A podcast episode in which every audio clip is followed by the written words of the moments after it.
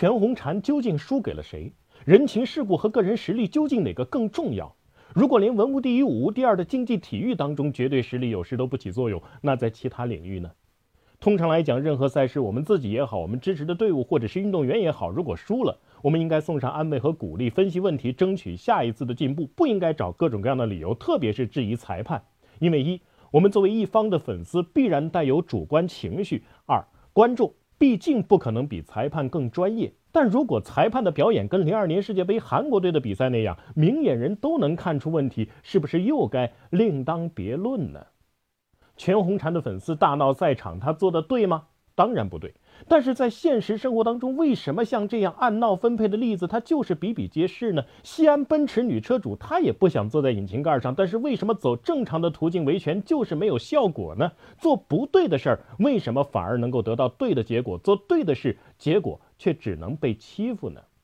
全红婵在国内的比赛当中疑似遭到不公平的对待，这已经不是第一次。如果这次没有这位粉丝的愤怒，结果可想而知，就会像全红婵的水花一样消失不见。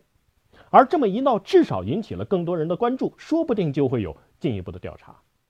事实上，全红婵被欺负不只是在赛场上。早在奥运会夺冠之后，那些给她捐小卖部的、给她奖励房子和几十万现金的那些八竿子打不着的七大姑八大姨，全都跑去她家认亲的，甚至还有几百个网红在她家门口怼着拍直播的。如果你觉得这就是成名的代价，那好，我们假如是郭晶晶复出夺了冠，这帮人敢在霍家的门口围堵直播随便认亲吗？